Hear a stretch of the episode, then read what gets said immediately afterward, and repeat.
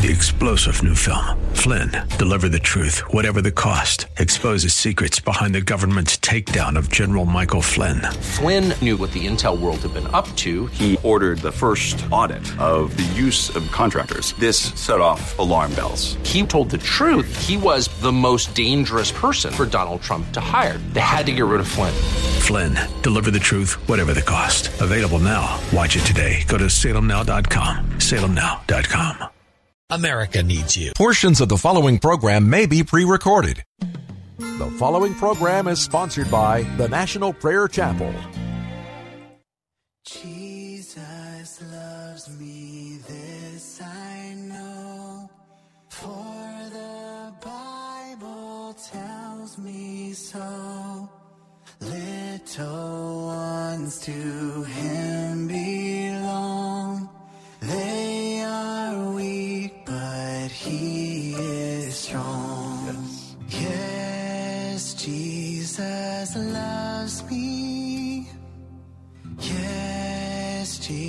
Jesus loves me.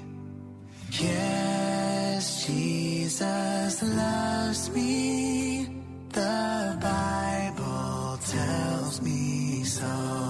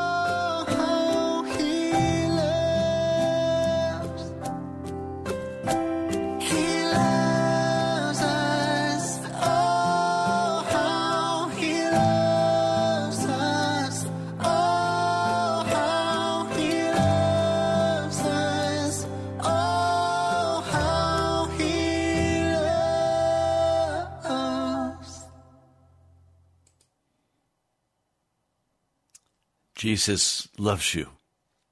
This I know, for the Bible tells me so. What awesome news that the Creator God of heaven and earth, He loves us.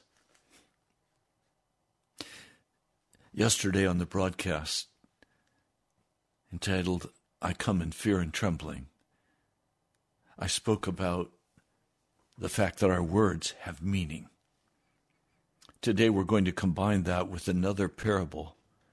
Yes, words have meaning, but actions also have meaning. They need to go together, hand in hand.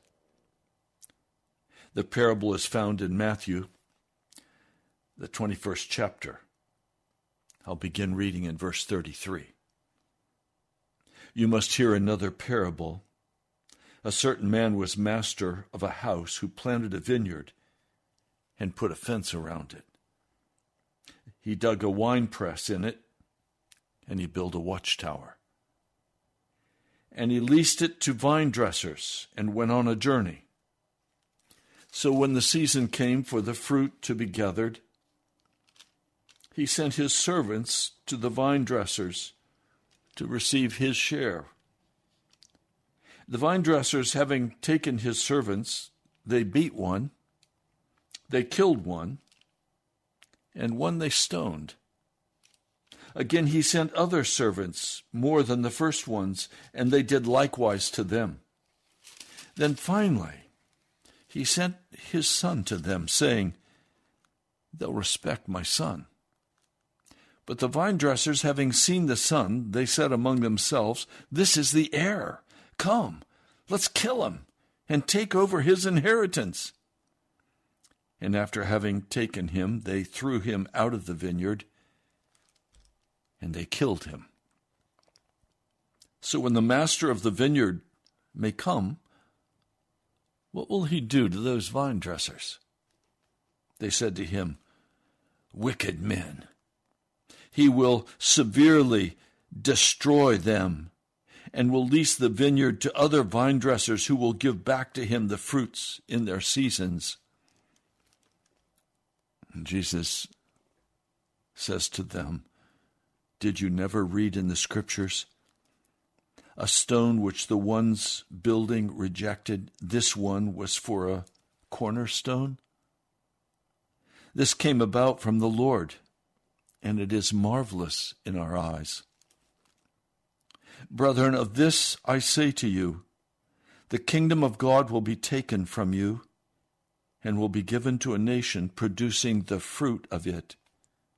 And the ones having fallen on this stone will be broken, be broken to pieces. But on whomsoever it may fall, it will scatter him like chaff. And the chief priests and the Pharisees, having heard his parable, they knew that he was speaking about them. But seeking to arrest him, they were afraid of the multitude, since they were all holding him as a prophet. Matthew 21. Our actions and our words have very real meaning. And we live in a day when our words have become cheap and our actions have become self centered and carnal. I want to share with you today a bit of a story. Now, I'm sharing this with you because I want to give you a taste of what it would be like if finally we in America once more became serious about Jesus Christ. Right now, Jesus is not taken seriously in the church. We live in a day when the church is just having a cotton candy Jesus. But most in the church are, are not saved. Most, if there is not a dramatic turn in their behavior and in their words, will at the final judgment day be cast out into utter darkness. It's a frightening parable I just shared because those who fall on Jesus and are broken, they will be saved. But those upon whom the stone falls, they will be ground to pieces and the wind will blow them away. In other words, they will be cast out as the worthless straw. They will not be considered by Jesus to be worthwhile grain. Now, the story that I want to share with you was written by a man by the name of Bevington, G.C. Bevington. It was before the Azusa Street revival. It was the late 1800s and the early 1900s, that turn of the century point where the Spirit of God was being poured out in America with amazing power. He's invited to go to a, a large Methodist church, large in that day, 350.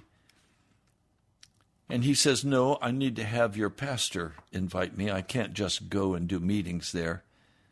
So they went back and asked their pastor to please go invite him, and so he did.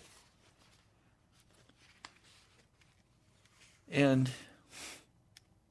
much to the pastor's chagrin, Bevington would not agree to the rules the pastor established, and that was that he not speak about holiness.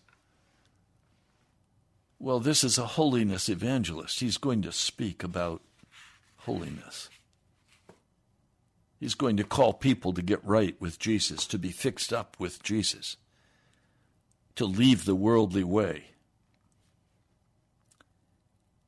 Well, the pastor finally agrees because the congregation is pressing him so hard. He preaches a couple of times in the church, and then the pastor comes and says, I'm sorry, I'm going to have to close the meetings down because the Ladies' Guild is going to take over. They've got a big program planned. So he announces this to the congregation. The congregation rises up and says, Nope, we won't have it. We'll go to the schoolhouse. So they move the meeting to the schoolhouse. But the pastor sent teenage boys to cut up the benches so they'd have nowhere to sit. And the school board met and said, Enough of this. We don't want a meeting here that will destroy our building. So they kicked him out of there. So Bevington goes back to the house where he's staying. It's now nighttime, and it's less than 20 degrees outside with snow. And of course, he's walking. He gets there and discovers his suitcases are sitting at the front gate, and they have kicked him out of the house where he was to stay. So the Lord tells him, Follow my lead, go. He says, Lord, where am I going? Just follow my lead. So he does. He stumbles along in the snow quite some distance, in fact, most of the night. And finally, he runs into something and discovers that it's a huge straw stack. Well, he's a farmer by background, so he knows what to do. He begins to pull straw out and make a, a hollow tunnel into the middle of that thing he goes way back in it and he spreads out his coat and he goes to sleep. Well, the next day he wakes up. It's he was exhausted because it was all night walking. It's about 5:30 in the evening. And so he goes looking for the house he's supposed to go to where the meeting's going to be. And when he finally gets there, he finds about 25 people waiting for him. And they have saws and horses, and they're dragging logs and sawing them into blocks to use for seats in this house. They've moved everything out of the house. Well, he said to the man of the house, Do you have two rooms? Is this the only room you have other than the kitchen and the bedroom? Well, he was surprised, but the man said, Well, there's the attic. It's an unfinished attic. Why do you want to go up there? Well, I want a place to pray. Then he spied a door on the ceiling and he asked, Can I get up into the attic through there? There isn't any floor, and it'll be cold up there. It's okay, just let me get up there. So the homeowner got a ladder and up he went. He got close to the large chimney lying across the joist, and he promptly burst into sobs. He writes, I just lay there and wept. I ignored the increasing noise downstairs, supposing they were finishing up the seating. Finally, I struck a match and saw that it was 9:30 p.m. So I got up and went downstairs. I found over a hundred people waiting for me. I had no message. I only had a great burden that souls be brought under such conviction that they would see their real condition and fly to the Son of God for refuge. There was some unoccupied space where I landed from the attic, so I dropped down on my face again and in about 30 minutes, the preacher's son came to me and he whispered, Aren't you going to preach? There are over a hundred people here in the house waiting. I exhorted him and the rest to pray. But he said, There's no one here who can do any good at prayer. You've spoiled all of us. The only prayer that any of us ought to pray is the prayer of repentance. Well, I thought he was about right, so I got up and I said, Brethren, this great battle must be fought out on our faces. I have no message to preach. You've had too much preaching. I have only a burden of prayer that each of you may be brought face to face with your real condition as God sees you. I beg you, fly for your lives to the Son of God, who has made provision for your complete deliverance from all sin. At that, I crawled out of the window nearest me and made a beeline for my straw house. I lay on my face to plead and weep and moan and groan and wrestle all night. When I finally struck a match, it was 5:30 a.m. I fell asleep until late that afternoon. Then I crawled out and took another wash in the snow. It was still freezing. And went back to the house where I found 75 people. More than 20 were down praying as if they really meant business, some on their faces sobbing, others kneeling and praying, others with heads up pleading and weeping, others walking where they could find room. All that crowd pleading for mercy, mind you, were those saved people from that Methodist church. And among them was the son and daughter of the pastor. I raised the window and crawled back in, as there was no room to get in at the front door. I again climbed up the ladder into the attic. I got on my face across those joists next to the warm chimney. After a while, the man of the house crawled up the ladder and said, It's after eight. They all want you to come down and preach. Tell them all to go on praying, I said. Well, I'm afraid they'll get tired of this and leave and not return. Then all the work here will be lost. Here was more logic to contend with, but I remained where I was. I could hear them praying and singing. About ten o'clock, I went down and found about forty in real soul agony. These included the pastor's son and daughter, both of whom had been testifying to being saved for several years. I could see God was working, and I knew how foolish it would be for me to try to take the work out of God's hands. So I raised the window, slipped back out to my private quarters in the haystack to plead with God for them.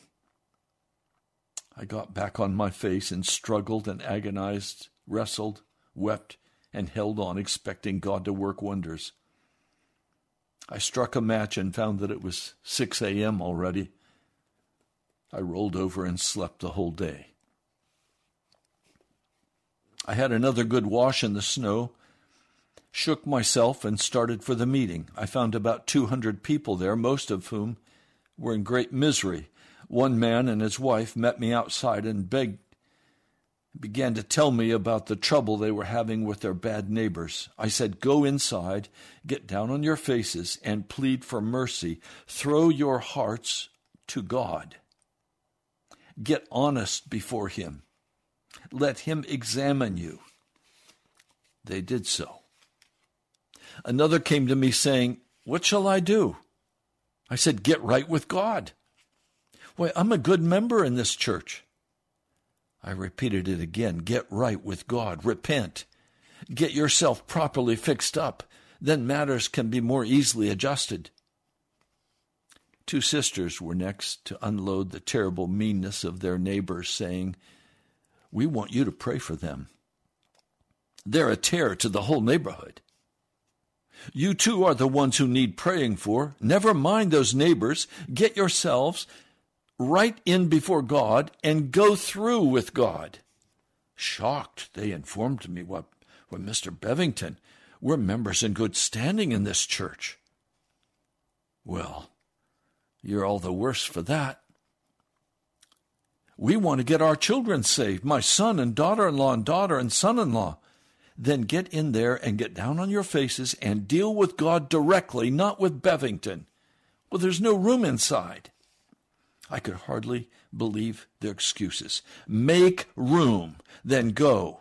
Get in the kitchen if you have to, I told them. Well, the kitchen's crammed full. Go in, go in, go in. I left those self righteous complainers and went to my window, crawled in, and slipped up the ladder. Only a few saw me, but soon the man of the house came and said, About 300 people are here. I finally went down and found many on their knees, pleading. The man's son was crying as he said, oh, Won't you preach? I'm so miserable and I need help. Please tell me what to do. My sister is weeping too. It's as if her heart is broken. Well, there was only room to stand at the ladder, so there I began my text Prepare to meet thy God. I believe that never before nor since have I delivered such a message as was given during the next 40 minutes. Everyone was writhing in great agony.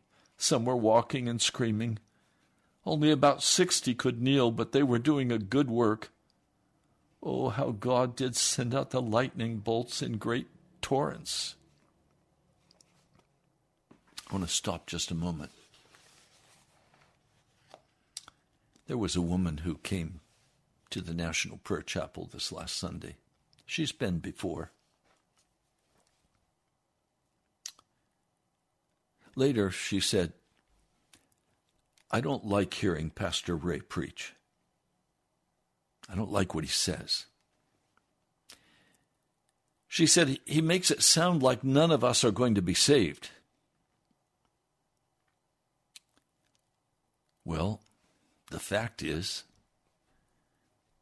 she's not saved. She has added a sentimental Jesus to an already full life. She lives life the way she chooses. She goes where she chooses. She says what she wants to say. She is not a humble servant of the Most High God. She is in desperate need of conversion.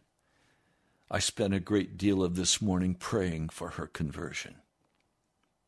Oh, she's a, a likable woman. She's married to a wonderful man. I've met him. Has a wonderful daughter. They're wonderful people in the flesh. They're just not real Christians.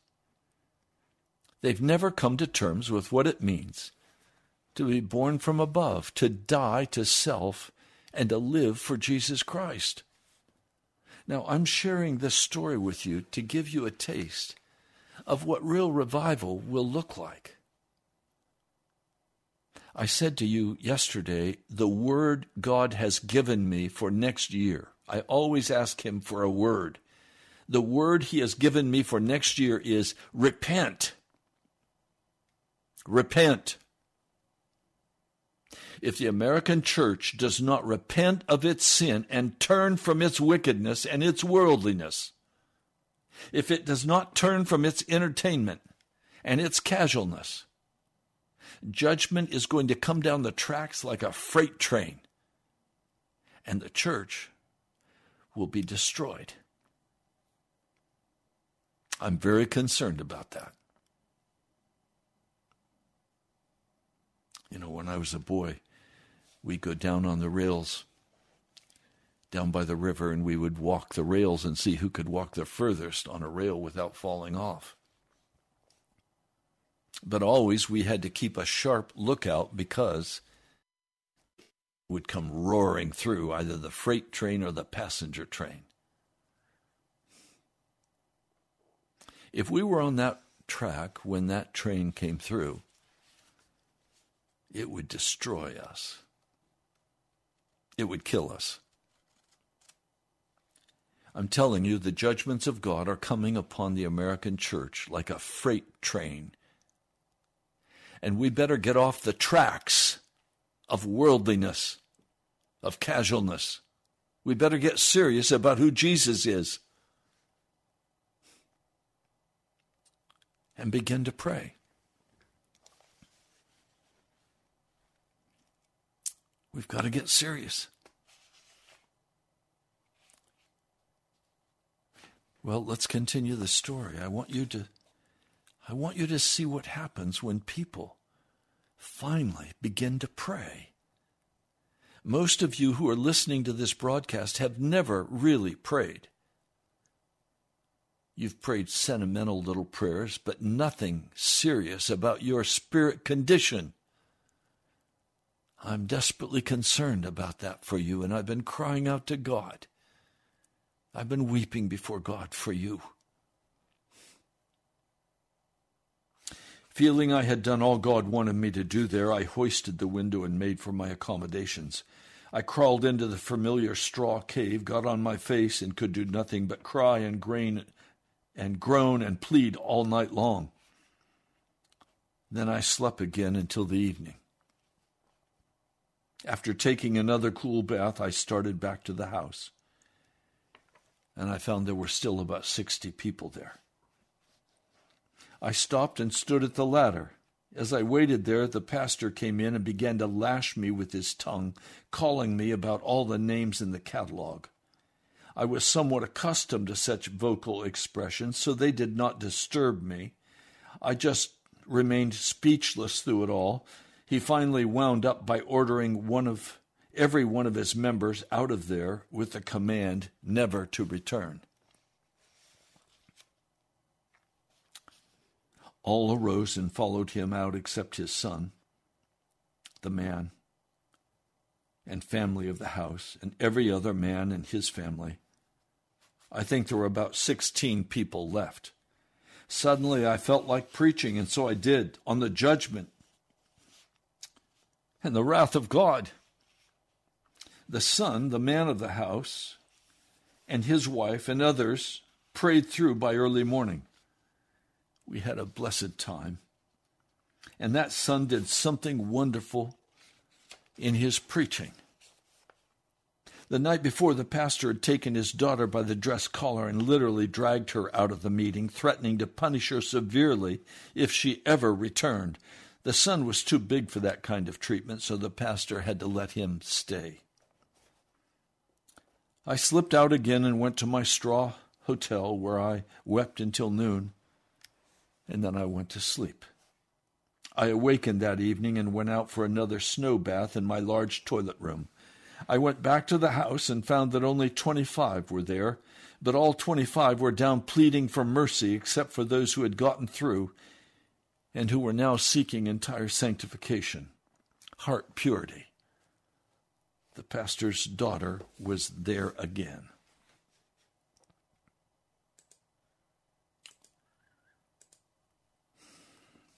I felt led to remain all night with them.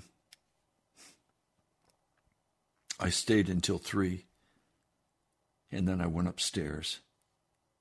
Soon the woman of the house came up and said, I think I'm going to throw all those blocks out and clean the whole thing up.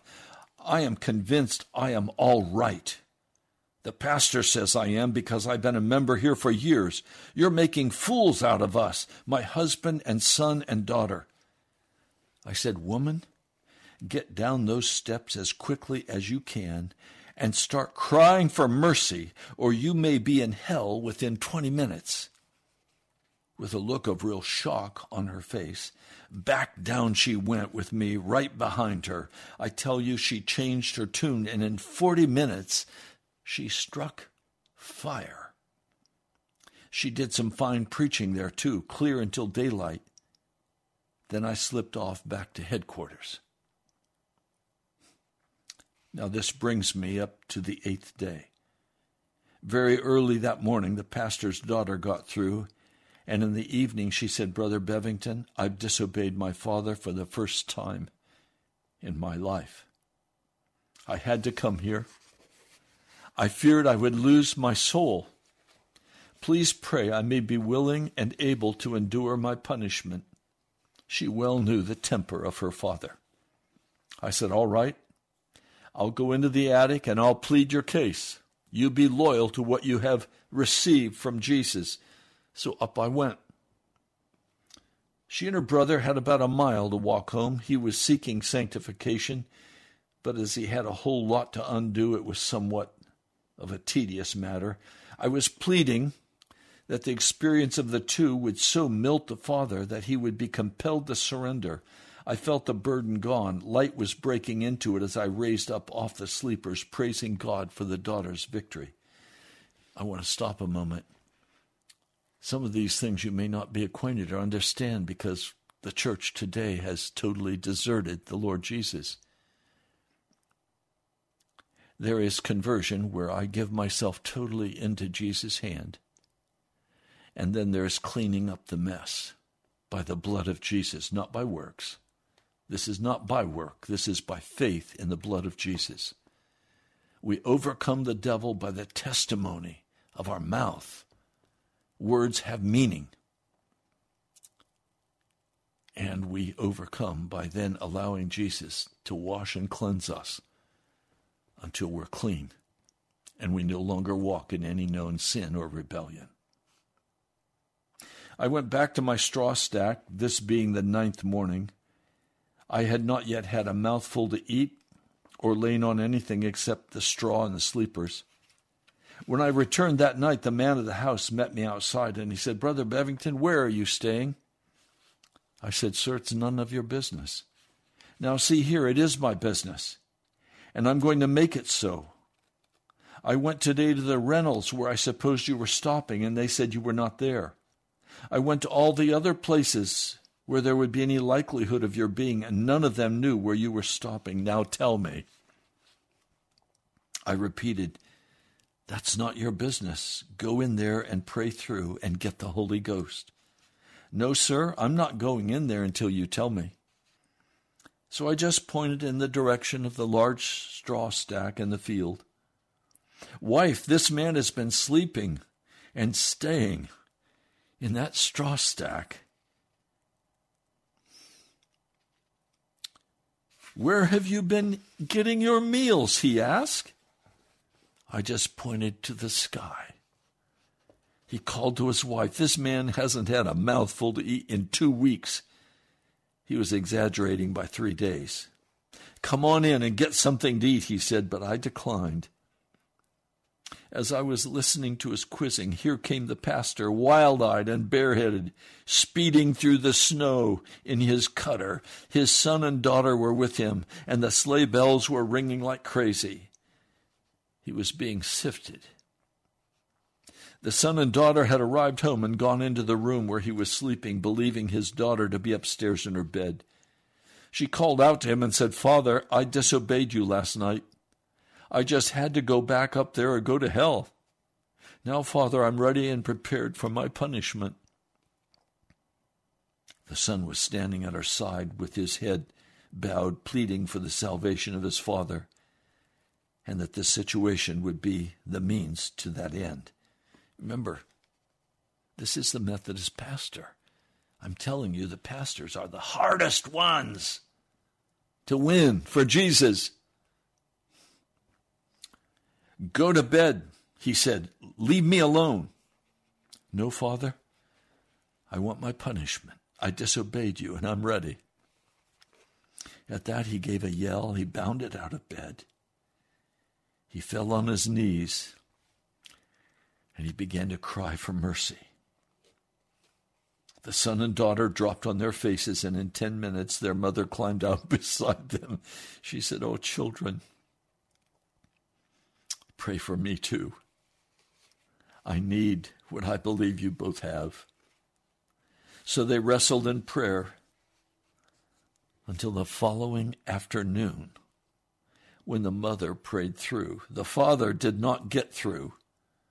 He asked us back to the church that night, but at both rooms were full, for many had heard of the pastor's actions and had come back where we were. We held a meeting in our usual place that night. I preached on the text, If any man be in Christ Jesus, he's a new creature. And God gave me such a blessed message. The mother prayed through for sanctification early the next morning, but the father still did not get through. What I want you to hear, people, there's a place that we have not even imagined yet that we can go if we truly want Jesus and we truly want salvation. What we have in America is a false salvation. It's not real, it's cheap, it's shallow, it's powerless. We've got to get serious with Jesus and cry out all night, two days, three days a week, whatever it takes until we break through with Jesus.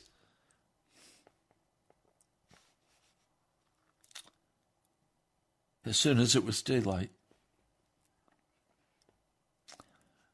the pastor hitched up his wagon and he went to every one of those men and women whom he had called out of there and asked forgiveness. It took him three days to make the circuit, but he did it. He said that at the first house he went in, he asked forgiveness and invited the people out to the meeting. They closed the door and he started to leave when a voice said, And is that all? He looked all around and saw no one anywhere near. Not being used to the voice of God, he, he was puzzled. By the time he reached the gate, he heard the same voice again with the same words. He said he had to go back and fall on his knees before those people and truly, really ask their forgiveness. He gladly knelt and asked forgiveness of all of the 300. We moved the meeting back to the church. We spent three weeks there. As my straw experience had prepared me for a good meal, I had it at the parsonage. I continued to eat only one meal a day during those three weeks. If I felt clear to tell you, it would no doubt be refreshing to relate many of the incidents which occurred during those three weeks, but I will cut the account short by saying I preached only two sermons, and those on the last day of the meetings. The rest of the time I lay on my face on the platform day and night. The pastor's wife and son and daughter prayed through and got sanctified.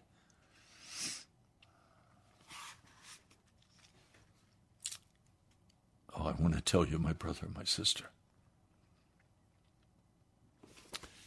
We've not even begun to get serious with Jesus in America.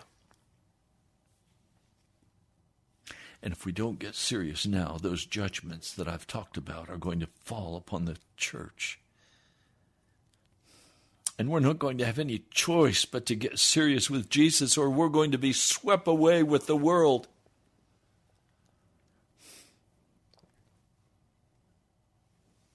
Are you sanctified? Do you have a pure heart? Have you left all sin and all rebellion? Do you cry out day and night for Jesus to come and move in power in the in the church and in your family? Do you understand nothing happens without prayer? Nothing happens without Jesus coming and moving in our hearts. We've got to get real with Jesus. We've got to turn aside from this cheap, shallow religion. Oh, for pastors who would just lay on their faces and cry out to God for you. I'm doing that, but not nearly at the level God is calling me to. I too, with you, have got to enter into a much deeper place of prayer and intercession. My brothers and my sisters. We're going to have to get serious with Jesus. We're going to have to leave this cheap make believe religion and get the real deal.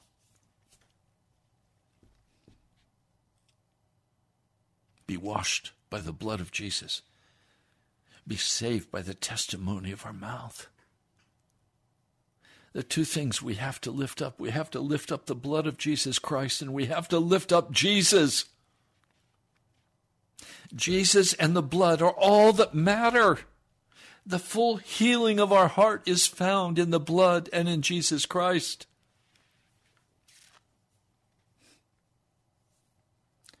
Tame prayers will not penetrate heaven. Tame prayers are make believe prayers. I'm crying out to God,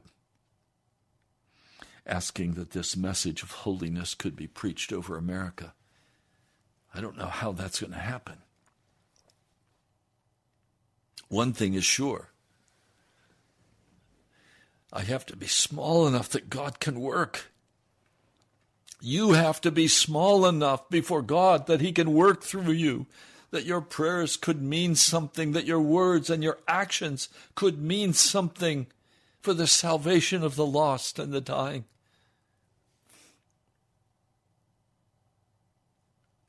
I'm sick of tame religion. I'm sick of make believe Christianity. I'm sick of the bands and the entertainment and the and the funny little skits and the pastor's jokes and the concerts. I'm sick of it all. Sweep it away. God is not pleased with it. God wants a holy people, a sanctified people,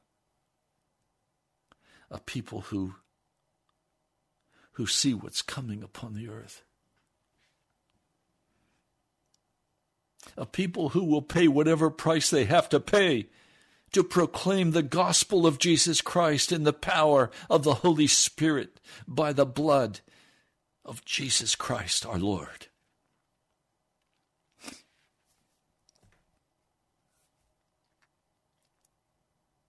So, where are you today with all of this? Are you one of those who say, I don't want to hear Pastor Ray preach anymore? I understand. I don't want to hear me preach either. But I'm obligated. It burns in my spirit, it burns in my soul. I have no option but to obey and to let pour forth the words of the Holy Spirit in rebuke for this cheap and wicked age in which we live. I'm not angry. My heart is filled with love and compassion for you and for the church. I don't accuse the church. But Revelation 3 said the church at Laodicea was blind and naked and miserable, wretched and poor, and did not know their true condition. This is what I'm facing as I come and preach. People get angry because of what I'm preaching.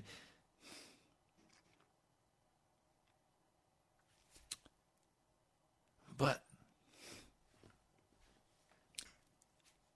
I don't have a choice.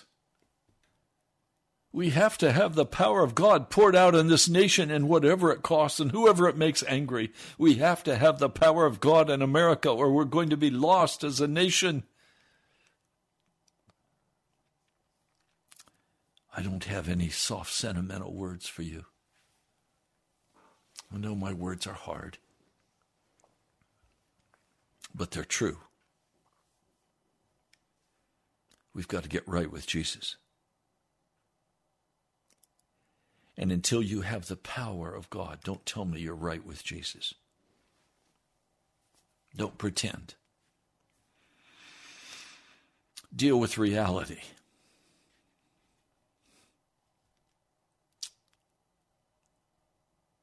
Deal with with honesty.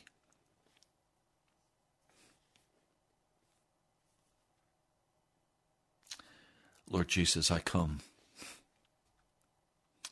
brokenhearted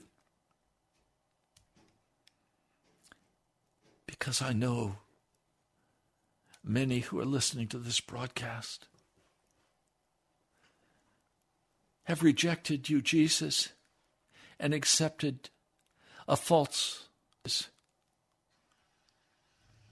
Many who listen to this broadcast are offended by this word. But Lord, I'm crying out to you because I know that if revival does not come to America, if a message of righteousness is not lifted up over this nation, I know we don't have a chance. I know we will be swept away with the wicked.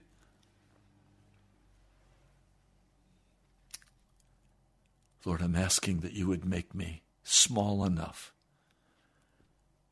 that you could work through this broadcast.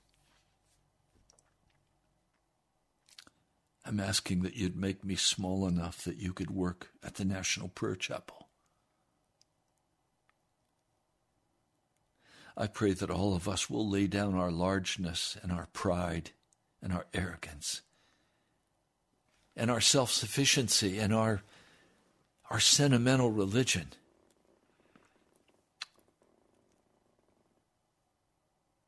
and that we would get serious with you, Jesus.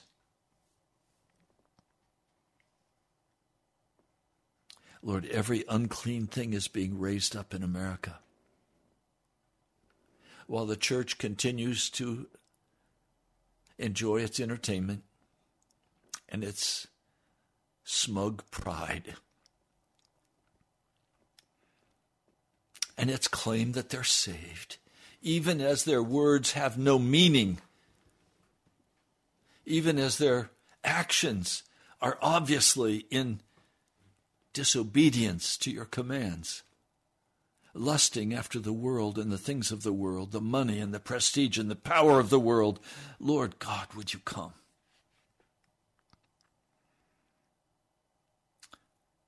Lord, would you come and deal with our hearts? Would you deal with my heart, Lord?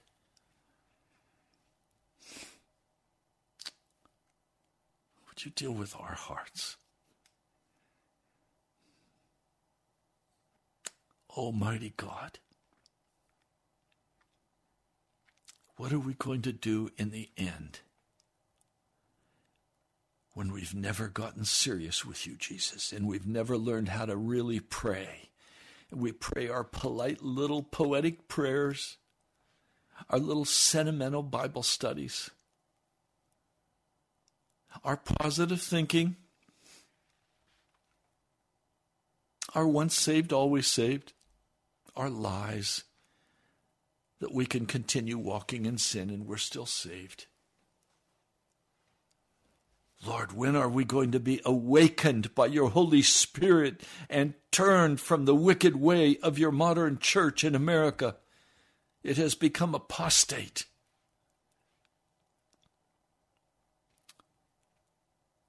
Lord, I'm tired of the smug smile, of the self assurance. Lord, I cast it down in the name of Jesus.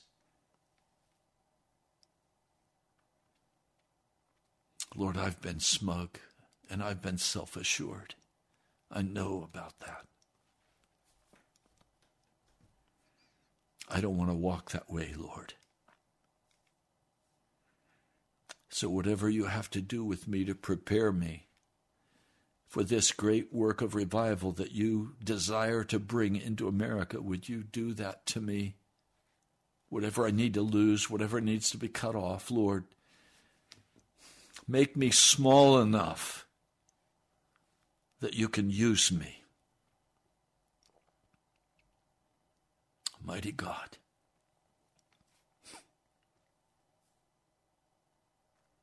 Lord, my heart is rejoicing in your love, for I know you love me, and I know you love these dear people. Lord, thank you for the assurance of your love and compassion and mercy. But Lord, don't let us take that for granted and abuse the wonderful gift of your precious blood. Don't let us walk with the devil and claim we walk with Jesus. Lord, draw the line very clearly in our hearts that we would know right from wrong, that we would know the path of righteousness, that we would give up the world's entertainment, that we would give up all the games, that, Lord, we'd give up the world, the flesh, and the devil. I renounce them in the name of Jesus. I bind them in the name of Jesus and cast them out. Almighty God.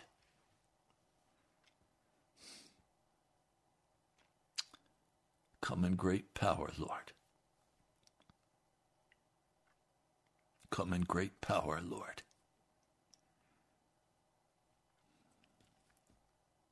Mighty is your name. Thank you, Lord. Thank you, Jesus. And Lord, I ask that as we close this broadcast today, you would prepare our hearts to come to a prayer meeting tomorrow on this radio station at one o'clock. As I open the lines and invite your people to pray, I pray you'll prepare our hearts for that prayer time.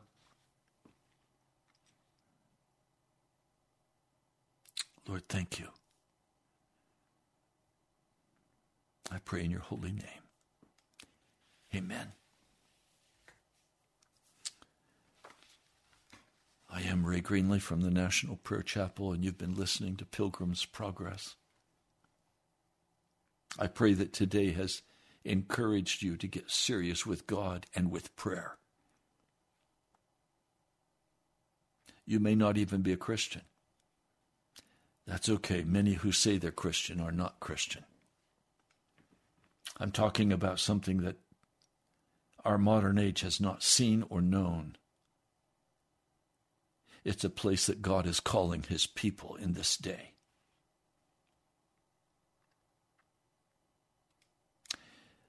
We need to fear the Lord God Almighty and get right with him. I read one man wrote, Don't become overly familiar with God. What do you mean? Don't play like God is best buddies with you when you're walking in sin. Surely you will be walking in destruction. He is the awesome God of heaven and earth. He is the King of kings and the Lord of lords. And we don't have much time to get right with Him.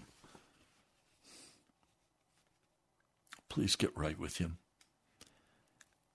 Set aside time to just go in the prayer closet and pray and wait before Him.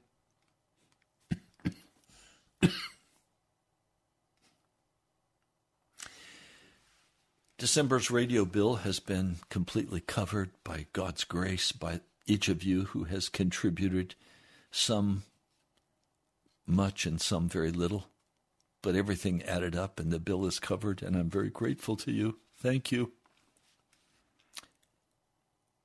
I know this message needs to go out on the FM, it needs to go national. I'm waiting on God for the financial resources to do that. I'm waiting on God. I'm nobody. But He's somebody. If you'd like to help us as we prepare for next month, you're welcome to help financially. Go to our webpage, nationalprayerchapel.com. That's nationalprayerchapel.com. You can give online. This message will also be there. There's also a message by my pastor, my father in the faith, David Wilkerson from Times Square Church, called Anguishing. I urge you to listen to it. I'd also love to hear from you. I go to the post office and check every day for your mail. The National Prayer Chapel, Post Office Box 2346, Woodbridge, Virginia 22195. That's the National Prayer Chapel, Post Office Box 2346, Woodbridge, Virginia 22195. I pray that this message today has been disturbing to you. I help I pray that you've gotten a look at what real revival would begin to look like. It's not pretty, it's not it's not singing and dancing and shouting. It's not flesh. It's getting right with God. It's repentance, it's sanctification, it's holiness. Jesus loves you, this I know. For the Bible tells me so. God bless you. I'll talk to you soon.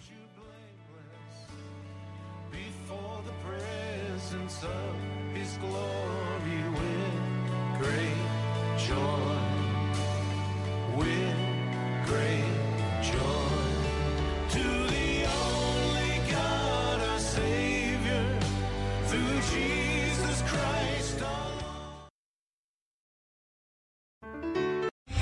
Three star general Michael J. Flynn, head of the Pentagon Intelligence Agency, knew all the government's dirty secrets. He was one of the most respected generals in the military. Flynn knew what the intel world had been up to. He understood its funding. He ordered the first audit of the use of contractors. This set off alarm bells.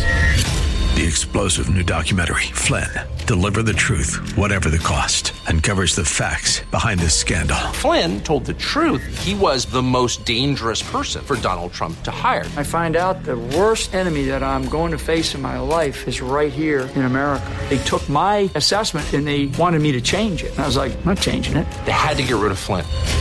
With in depth interviews, archival footage, and never before seen personal records of the man behind the headlines. I just felt like I was drowning. Flynn, deliver the truth, whatever the cost. Available now. Watch it today. Go to salemnow.com. Salemnow.com.